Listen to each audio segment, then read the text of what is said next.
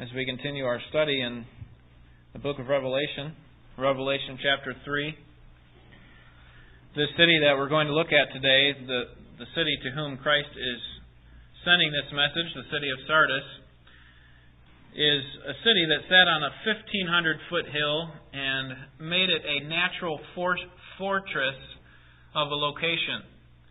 In fact, the people of the city during the time of the prophets thought that this city was impregnable because of its cliffs and its walls. It was built up on a hill, much like Jericho, and it was very difficult to conquer.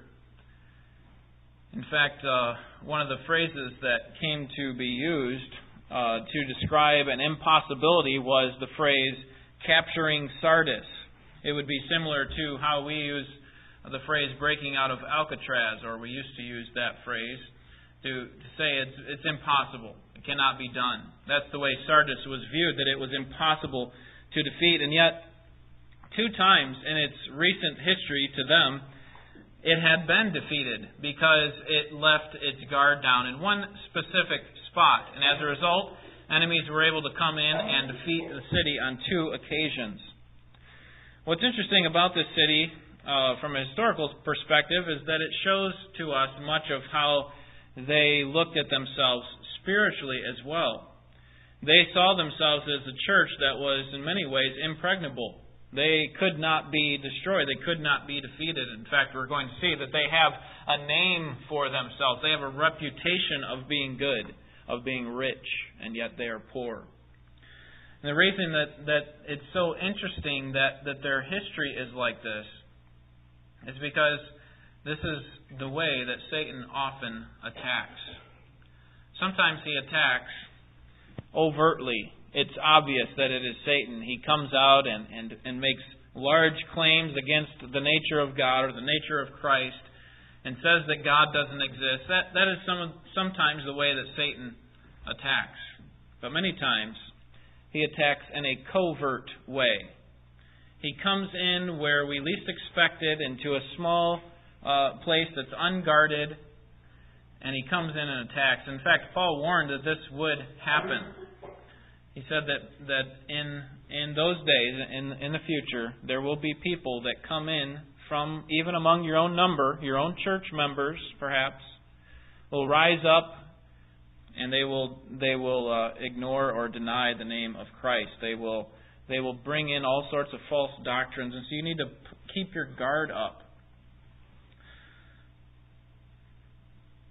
In the um, some of the churches that we've looked at, we've seen some some overt attacks, some ones that come and they're very obvious, like when, when Antipas was killed in Pergamum. But but what we're going to see today is that this church thought that they were in a good spot, that they were protected spiritually and that they could not fall. And yet Christ is saying, You're on the brink of death. You are on the very edge of spiritual disaster. And so you need to keep your guard up. You need to persevere and continue on until the end. And that's what this message is about today. Let's read in Revelation chapter 3, verses 1 through 6. Jesus writes through the Apostle John, and he says, To the angel of the church in Sardis, write, he who has the seven spirits of God and the seven stars says this I know your deeds, that you have a name, that you are alive, but you are dead. Wake up and strengthen the things that remain, which are about to die, for I have not found your deeds completed in the sight of my God. So remember what you have received and heard, and keep it, and repent. Therefore, if you do not wake up, I will come like a thief, and you will not know at what hour I will come to you. But you have a few people in Sardis who have not soiled their garments, and they will walk with me in white, for they are worthy. He who overcomes will thus be clothed in white garments, and I will not erase his name from the book of life. And I will confess his name before my Father and before his angels. He who has an ear, let him hear what the Spirit says to the churches. because spiritual death is characterized by lack of works. Jesus is saying to this church, you must be characterized by works. You must persevere in good works. Otherwise, you will evidence with your lack of works that you have never been regenerated. You've never been saved. That you are dead. As we normally do, we want to begin with the author and the recipients to this letter. The author is um, is of course Christ. He see you see that the second part of verse one. He who has the seven spirits of God and the seven stars. This goes back to chapter one where we saw him uh, with the seven spirits of God and holding the seven stars. And John tells us in chapter 1, verse 20, that the, that the seven stars are the seven messengers or the seven angels of the churches. And as I've said before, those messengers are these ones who are taking this letter to these churches. Each church was represented by a person. Probably not necessarily the pastor here, although some would argue that. I would say it's just someone who represents the church. He's, he's a deliverer, a messenger. He's going to John on the island of Patmos where John is writing these letters and sending them along. And each messenger takes them back to the respective churches. Jesus is saying, I have these seven stars in my hand. In other words, I have control over the, the people who represent these churches, or I have control over the churches. I am sovereignly in control over the churches. And this is the message that I have for you. He also says that he has the seven spirits of God there in verse 1. And uh, we, we talked about this when we looked at chapter 1, verse 4, and that it's referring to the Holy Spirit, not that he has uh, split personalities, um, but this refers back to Zechariah when um, when the prophet there referred to the Spirit as seven. I think the idea there is that he is the complete one. The, the he is complete. He is total, and um, and the Holy Spirit is the agent of these letters. The recipients you see at the beginning of the verse to the angel or the messenger of the church in Sardis. This letter was meant to go to the city of Sardis. This is found in modern Sart, Turkey, and is about 35 miles southeast of Thyatira. Remember, John has sent these letters out, and it seems as if they're going on a postal route around Asia Minor, which is modern western Turkey, and and it's going on a postal route all the way around. And so he starts at the at the bottom with Ephesus and and works his way up to Pergamum and Thyatira, and now he's down to Sardis and coming back around until we finish in Laodicea. Now, we don't know a lot about the history of this church. There's no mention of it in the book of Acts as to how it was started. How did Paul start this church? But remember, Paul was in Ephesus for three years, and so it's likely that either he or someone else from that church uh, started this church here in Sardis. And um, however it was started, we know that in its prime, it had a great reputation.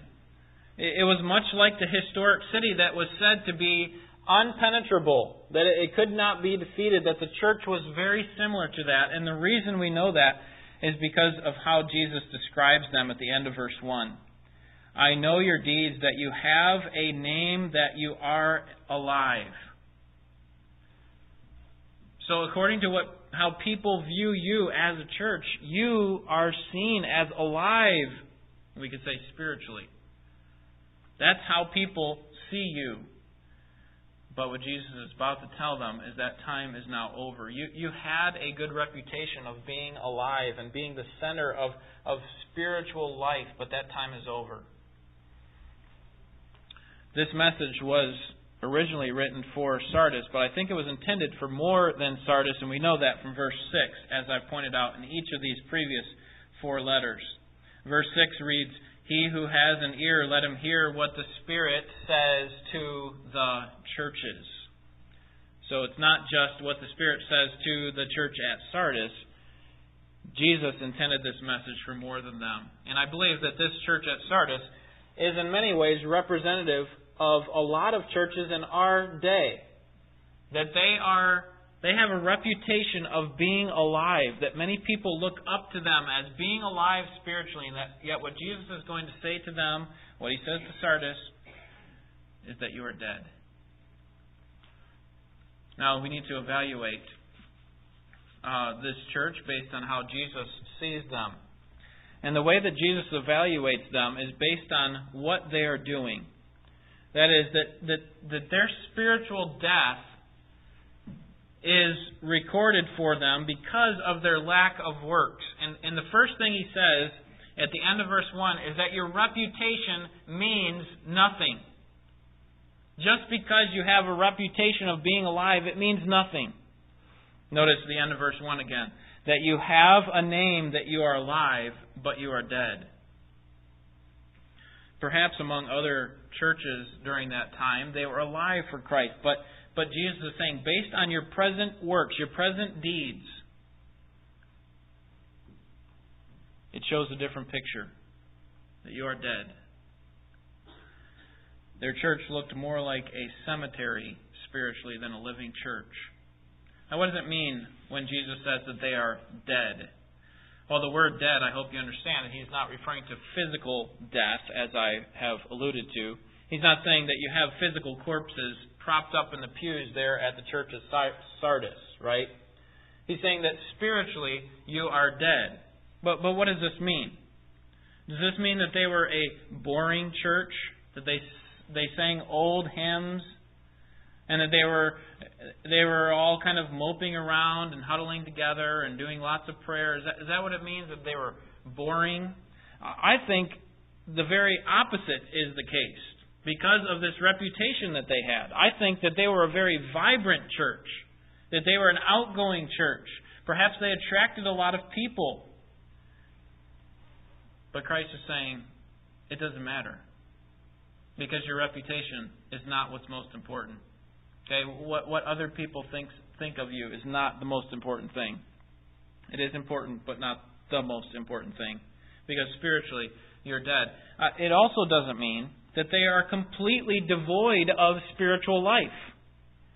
It doesn't mean that they have completely abandoned Christ to, to the point where there are no believers at all. And uh, the reason I say that is because of verse 2.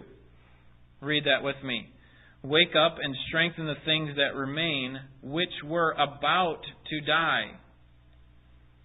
Okay, so now what he's saying is, he's saying, yes, you are dead spiritually, but you're not completely dead. There are things which are about to die. So there is some semblance of spiritual life. But what he's trying to point out is that you are on the brink of spiritual death that if you do not, or, or, I should say, if you do continue in the way that you are going, you are headed on a path towards destruction. And so you need to stop. You need to repent. You need to turn around. He's going to talk to them about that. And the reason that he knows that they're dead is because the evidence of spiritual death is failure to do things for God. He says in verse uh, 1 at the uh, towards the end, he says, "I know your deeds." I know your deeds, but I don't know them in a good way. In the past, he has said to other churches, "I know your deeds and your service and your love and your persever- perseverance and your faith." That's a good thing. I know about them. I know what's going on, and and I'm concerned about you. But here he says, "I know your deeds," or we could say your lack of deeds.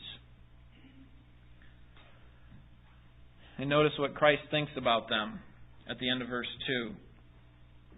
Well, let's just read the whole verse. Verse 2 Wake up and strengthen the things that remain which are about to die. This is what Christ thinks about their deeds. For I have not found your deeds or your works completed in the sight of my God. Why is the church of Sardis on the brink of death? Because they have not completed the deeds that they were set out to do. Christ appears here as a judge. He's saying, I have not found. I have examined all that you have done and what you are doing now, and I have not found them to be satisfactory. They're not acceptable in the sight of my God. They have been tested as to their faithfulness to God, and yet their works were found to be lacking. And as a result, they were found as a whole, in general, as a church, to be unworthy of the calling. This is implied in verse 4. He says, But you have a few people in Sardis who have not soiled their garments. This is another reason why I think that they're not completely dead spiritually. There are a few that, that remain. Verse 4. Uh, and then the second part says, And they will walk with me in white, for they are worthy. So we could say the opposite is also true. That those who have soiled their garments, we'll talk about what that means, those who have not completed their works, they are unworthy. They are not accepted before me. So, what will Christ tell them to do? If, in fact, they are on the brink of spiritual death, if they are mostly dead, then what should they do? And the answer is found in verses 2 and 3, and that is that they must persevere. They must perform spiritual CPR. The solution is found in four main commands. The first is wake up. Look at verse 2. Wake up and strengthen the things that remain which are about to die. Literally, this could be translated be watchful or show yourselves to be watchful. It is a command, and it's not as if they are, uh, there is a sense in which they are sleeping spiritually. They need to wake up. But, but it's probably more along the lines of, of be watchful. Now, this is, a, this is consistent with how Sardis as a city historically uh, needed to respond to their thoughts of being unpenetrable. No one can defeat us because we're set up on a hill. They would have guards that would be all along the outside of the wall make sure that no one could come in. But there was one spot in the walls at Sardis that was above some cliffs, a, a cliff, very steep drop off, and some crevices that could not likely be uh, scaled by a human. So they would not guard that area. They were not fearful of anyone attacking them from that location. And yet, the two times that they were attacked was when some man from one of their enemies was able to scale those walls somehow, get into the city, and open the front gates and allow the enemies to come in. This happened two times in the city historically. And Jesus is saying, Get your guard up. You may think that you are at a position where you cannot be attacked, you cannot be destroyed. But I'm saying that your reputation means nothing. You need to get your guard up. You need to wake up. You need to be watchful at all areas. Don't let the enemy in. Sometimes the way that this shows up in our lives is that we put value, more value, into something other than Christ. Sure, we want to value Christ, but we value other things more. And do you realize that if you value something or someone more than Christ or God, then that thing or person has become your idol. That thing or person has become your God. Do you realize that you can value your finances more than Christ? The way that you know that you're valuing your finances more than Christ is that you spend all of your time and effort and thought and energy working to build that that that uh, that portfolio, and you do it at the expense of obeying Christ. If that means I have to cut a few corners here, that I that if I have to to, to make a few white lies, then it's okay. Because the most important thing for me is my finances. If that means that I don't have to be a part of a church because I want to make sure that I have enough money in my bank account, that I have to work on Sunday, for example, then that's okay because that's the most important thing to me. Now, we wouldn't say it that way, but that has become our God if we value finances more than Christ. Or if we value our recreation or sporting events more than Christ. I can't come to that church service because there's an important playoff game on. Or there's a, an important weekly game that's on TV or that I have to go to. that thing has become our God. We've let our guard down. And do you realize that you can even value good things? Both of those things can be used for good, by the way. You can value good things more than Christ, your family. I'm not going to be a part of that church because they put too much emphasis on joining together to study the Scriptures, and that means that I won't have as much time on the weekends for my family. And I, I need to be with my family. Do you see how even family can get in the way of Christ? Now, that doesn't mean we completely abandon them. But it could be anything. It could be free time, it could be coffee, it could be your job, it could be your vacation. Whatever it is that gets in the place of, of knowing and loving God more has become your God. And in that sense, you have let your guard down. And that's exactly where you will be attacked. Now, all those things are not bad in and of themselves, but when anything takes the place of prominence, the place of authority in the world over Christ or God, then we have moved God off of the throne in our in our lives and we've put that thing in its place. We have dethroned God. And so what Christ is saying is you need to be watchful. Your works are evidence that you don't care about spiritual things.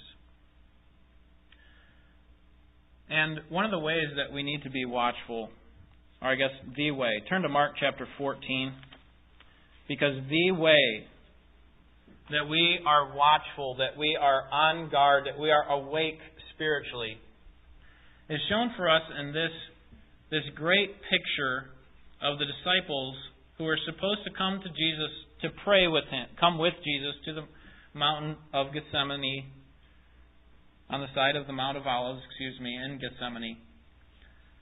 And they were supposed to pray with him, but instead they're found asleep. Mark chapter 14, verse 34. And he, Jesus, said to them, My soul is deeply grieved to the point of death. Remain here and keep watch. And he went a little beyond them, fell to the ground, and began to pray that if it were possible, the hour might pass him by. And then it talks about his prayer, how, he prayed in verse 36, verse 37. And he came and found them, Peter, James, and John, sleeping. And he said to Peter, Simon, are you asleep? Do not keep watch for one hour? Keep watching and praying that you may not come into temptation. The spirit is willing, but the flesh is weak.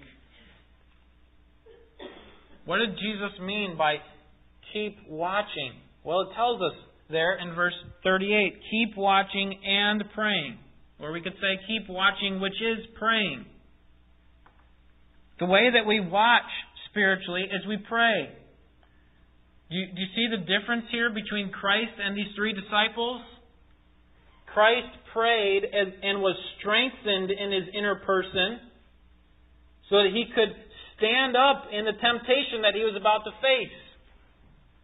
While the disciples didn't pray, they fell asleep, they were not watchful, and as a result, they all they all were scattered when Christ was at the, the center of his temptation.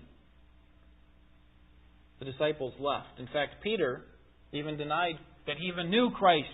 He denied three times. I don't even know him. Stop saying that. And so the way that we watch is we pray. That's the purpose of prayer. It is to strengthen our inner person. When, when you're being crushed from the outside, when, when the circumstances of life are pressing in on you and you don't feel as if you can survive, the answer is to be watchful. And the way is not to get more rest, more re- recreation. The way is to strengthen your inner person, and the way that you do that is through prayer.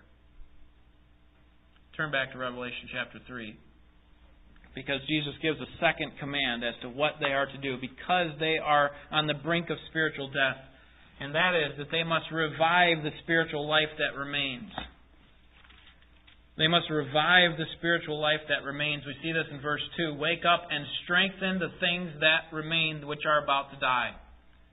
You see, the church was not completely dead. Verse 4 says, You have a few people who have not soiled their garments. As a whole, the church was about to die, but the ones that remain, you need to stand up. You need to strengthen what you have. You need to build on that vitality that remains. The third command is found in verse 3, and that is they, they must remember what they had received. So remember what you have received and heard and keep it. I think those two are combined into one basic command to remember and keep what they've received. The, the key idea there with what you've received has points them to the apostles' traditions. The, that is, not just anything that's been handed down through human history, but the apostles' teachings, which are also referred to as the Scripture. So remember what you have heard about, what you've learned in the Scriptures, and keep it. It's not enough to just remember those things, to call them to memory and say, oh, yeah, I remember that. then we need to start living that way, is the idea. They needed to persevere in faith and in faithfulness. And then the fourth command. They needed to be watchful, number one. They needed to strengthen what remained. They needed to keep what they had heard, they had, they had received from the Scriptures. And then fourthly, verse 3 tells us that they need to repent. So remember what you have received and heard and keep it and repent. Repentance simply means to turn from sin to God. Okay, so if they're walking away from God, if they're walking towards sin, it's obvious that they need to turn away from their sin and turn to God. That complacency in the Christian life is not an understandable mistake that God overlooks. Oh, well, I understand. Complacency is a serious defiance against the holy God. And if it continues, if we do not repent of our apathy spiritually, of our complacency, then we will give evidence that we never have experienced true conversion.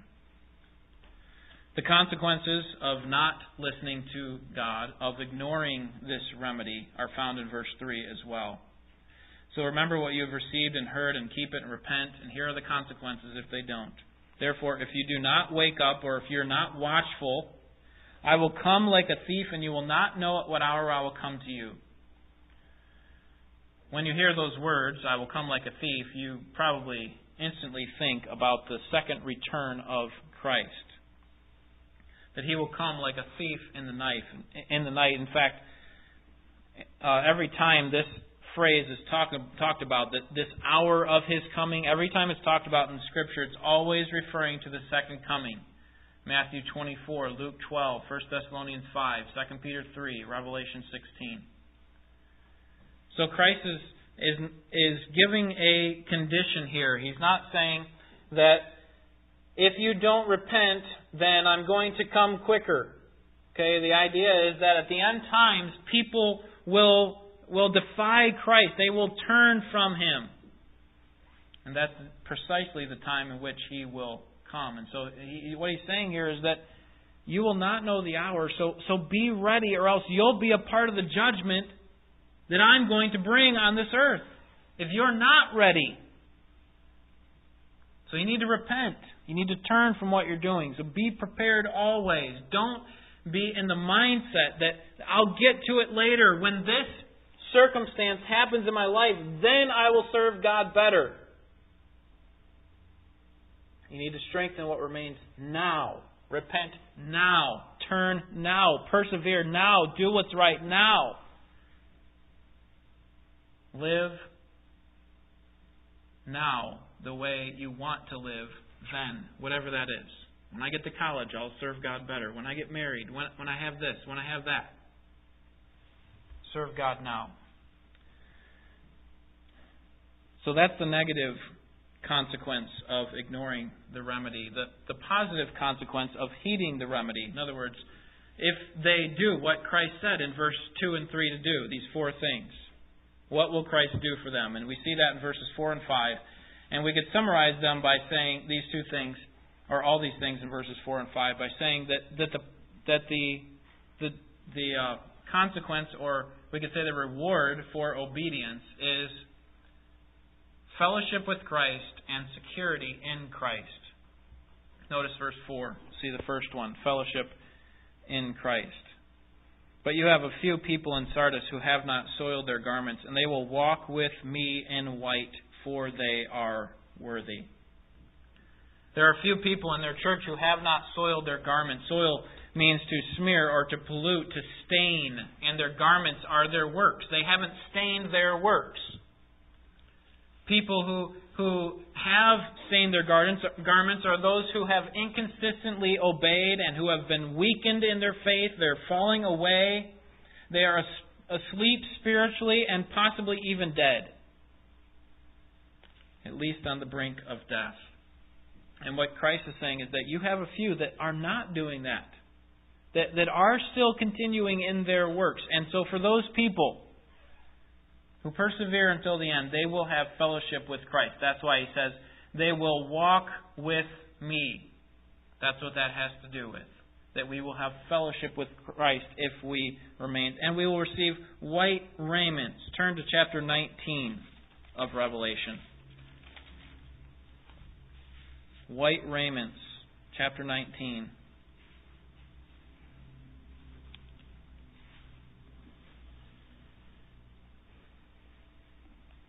These garments are preserved for Christ. Christ wears a white raiment. Matthew chapter 17 and Mark chapter 9 talk about his uh, transfiguration. The holy angels wear white garments. Chapter 19, verse 14 of Revelation. Notice verse 14 says, And the armies which are in heaven, clothed in fine linen, white, light, fine linen, excuse me, white and clean, were following him on white horses. In verse 8 it says, It was given to her to clothe herself in fine linen, bright and clean, for the fine linen is the righteous acts of the saints. The point that I want to draw out from these is that, that the white linen shows that we truly have identified ourselves with Christ. It's not just something that we say, but it shows forth in the way that we live that we haven't soiled our garments. We have kept our garments white. And what Christ will do on that final day is He will make them even whiter. He will purify us of all sin. And so that's what we have to look forward to fellowship with Christ, being clothed in His righteousness. Second thing that we see in Revelation chapter 3, second reward for those who persevere, is that they will have security in Christ. Verse 5 He who overcomes will thus be clothed in white garments. Again, same idea. And I will not erase his name from the book of life, and I will confess his name before my Father and before his angels. I say that the reward is security in Christ. Why do I say that? And the reason is because he will keep your name in the book of life. Turn to chapter 13, verse 8, because we need to understand what this book of life is, what it contains.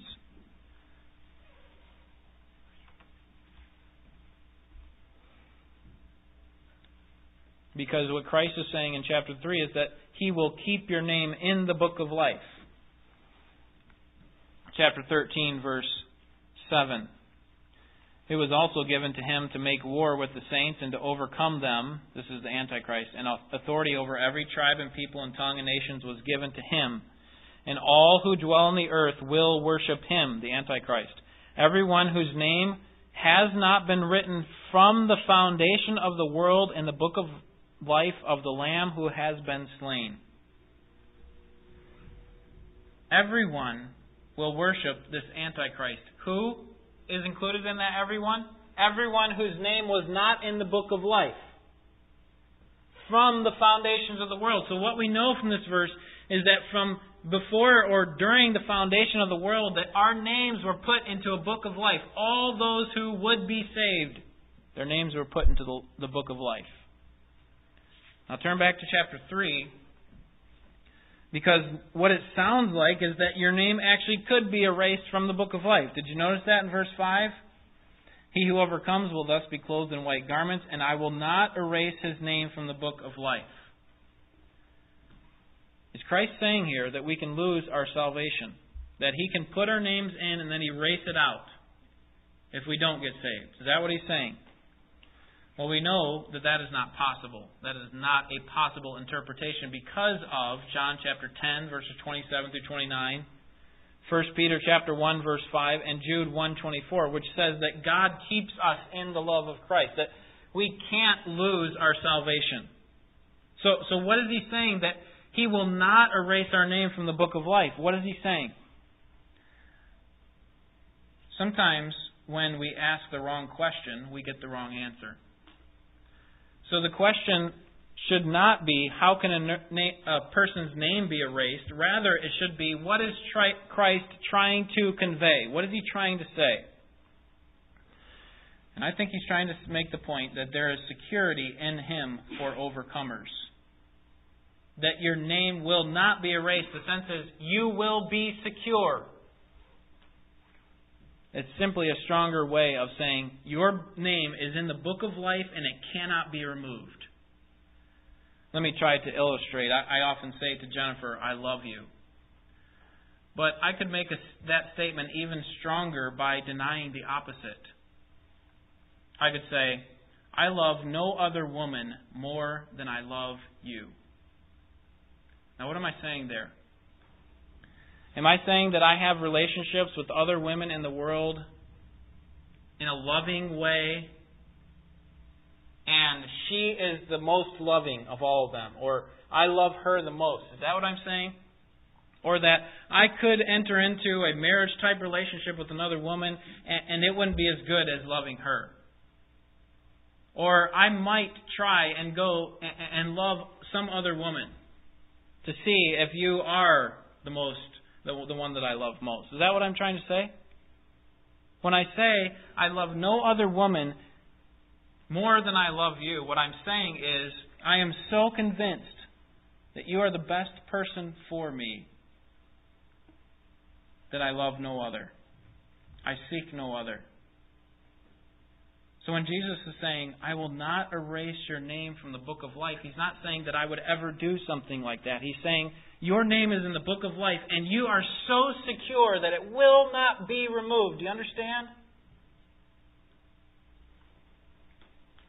So if you are overcoming, if your life is evidenced with good works, then it's an indication that Christ has done a work in you and that you will be uh, you will be justified finally. You will finally be glorified. Romans chapter 8 has this great chain of, of, of things that Christ has done for us in chapter 20 or chapter 8 verses 29 and 30 where he says those whom he foreknown he has foreknown he has also called and those he has called he's also justified and those he has justified he's also glorified Christ knew whether or not you would trust Him from the foundation of the world, and yet that cannot change. But the evidence that we are a part of Christ is that we are we are living a life that is pleasing to God because unbelievers cannot please God. Do you understand that? Do you recognize that unbelievers cannot please God? So security in Christ, fellowship with Christ for those who overcome and security in Christ. The security in Christ is seen further in verse 5 at the end. It says, I will confess his name before my Father and before his angels. Christ will stand before them and he will say, Because they have loved me, I love, uh, or because they loved me, they have shown that I have loved them. I hope you recognize that there are dead churches like Sardis. There are many churches today that, that lack spiritual watchfulness and in these churches, what Christ is saying through John is that the ones who remain, the spiritual vitality that remains, need to stand up and be counted. They need to stand up and save the people from the brink of death spiritually. That they need to snatch people from the fire. Jude chapter 1, verse 24.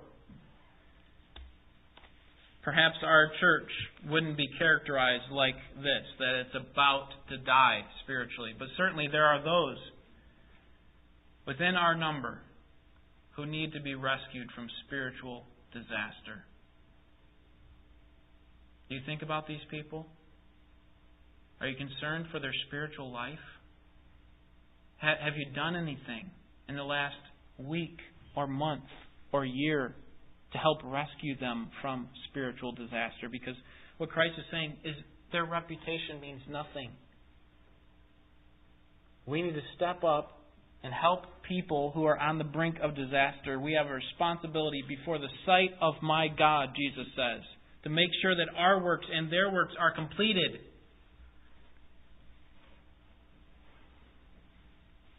There, there is a danger in churches today of complacency. And there's a danger in our church today of complacency as well. There's a danger in your life personally of being complacent spiritually. And if you've gone, been going to church for a long time, then you are potentially complacent. You are definitely in danger of becoming complacent. And I would hope that every time that you come to worship God, that you are actively engaging your mind in, and your heart in each area of service, that you are truly, truly worshiping God as He desires to be served. I, I hope that you're talking to God quietly while someone else is praying publicly. I hope that, that you're thinking about the words that you sing as you sing them as in consecration to our God. I hope that you're engaging your mind as the Word of God is open and preached. But if you're not doing that at every service, then you've become complacent. And you've become like your breakfast on Thursday morning. You probably don't even remember what you ate for breakfast on Thursday morning because it became so. It, breakfast sometimes becomes so mundane. You just do it. And you just go through the motions. You know you need to do it. You do it because you know there's some benefit to it physically. But it's become so common that you don't you don't think about it. You don't dwell on it.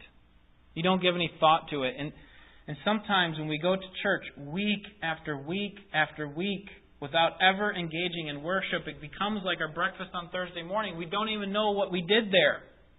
Someone could ask us, What did you sing about? For what did you pray? What did you what did you look at in the scriptures? What was it that changed your mind about something? And we could say, I don't know. It was like breakfast on Thursday. I have no idea. And sadly, we can coast through church services much like we coast through our drive home from work. We don't even remember what happened because we haven't engaged our minds it becomes so mundane. And we could practically sit through a church service in our sleep because we don't do it so often. I don't mean that mean that literally, although some of you do. But I mean we coast through wide awake. We're we're, we're honoring God with our lips while, as the prophet says in Isaiah, our hearts are far from Him. Our mouths are moving when we sing, we talk to other people about spiritual things. Our ears are opening, and we actually have our eyes opening, uh, opened while the word is preached, but we're not thinking about it. Our hearts are far from God. And so I say that there is a great danger in complacency, in putting our lives in autopilot when it comes to worshiping God. And over time, we begin to think that the most important thing for us is to go to church. So if we've gone to church, we are okay. We tell other people we went to church on Sunday, or I'm going to church this Sunday, and then we're okay. let me tell you that there's no magic in coming to church. We need to engage in worship to God. This is not mundane. Worship requires thought and reflection, meditation, adoration, praise, honor. In order for us to do that, it's going to require that we prepare to meet with God. like you would prepare to meet with the king or the president of the United States. You, you plan what you're going to do, that you're going to be engaged, that you're going to be well rested.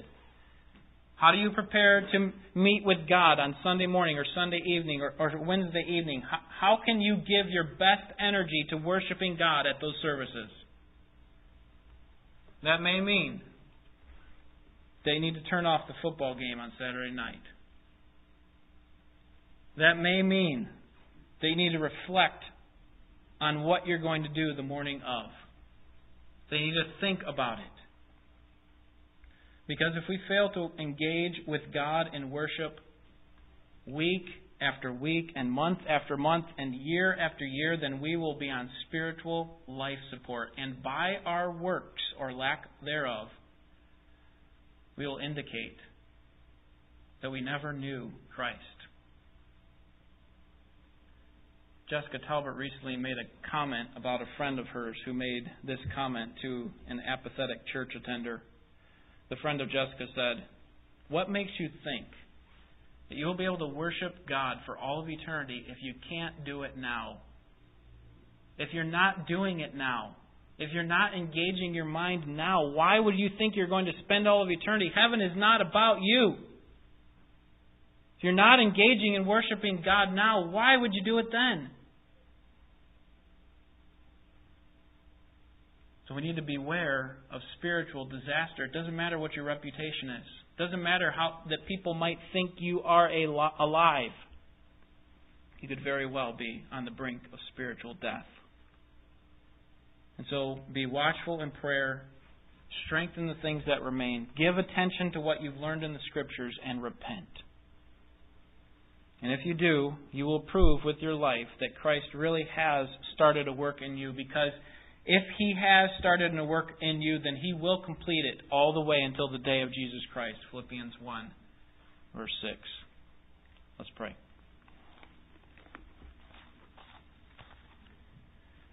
Father, we thank you for the example of this church at Sardis.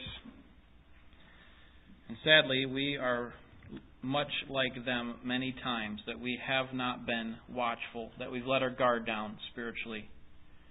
We thought everything was okay, and that the remedy for the trials that come our way was to is to ignore them or to get more rest or relaxation and yet the remedy really is to strengthen our inner person to to be watchful in prayer and to engage our minds in worship to recognize that we are not just spending time with just another person in this world, but we're spending time with the creator of the universe.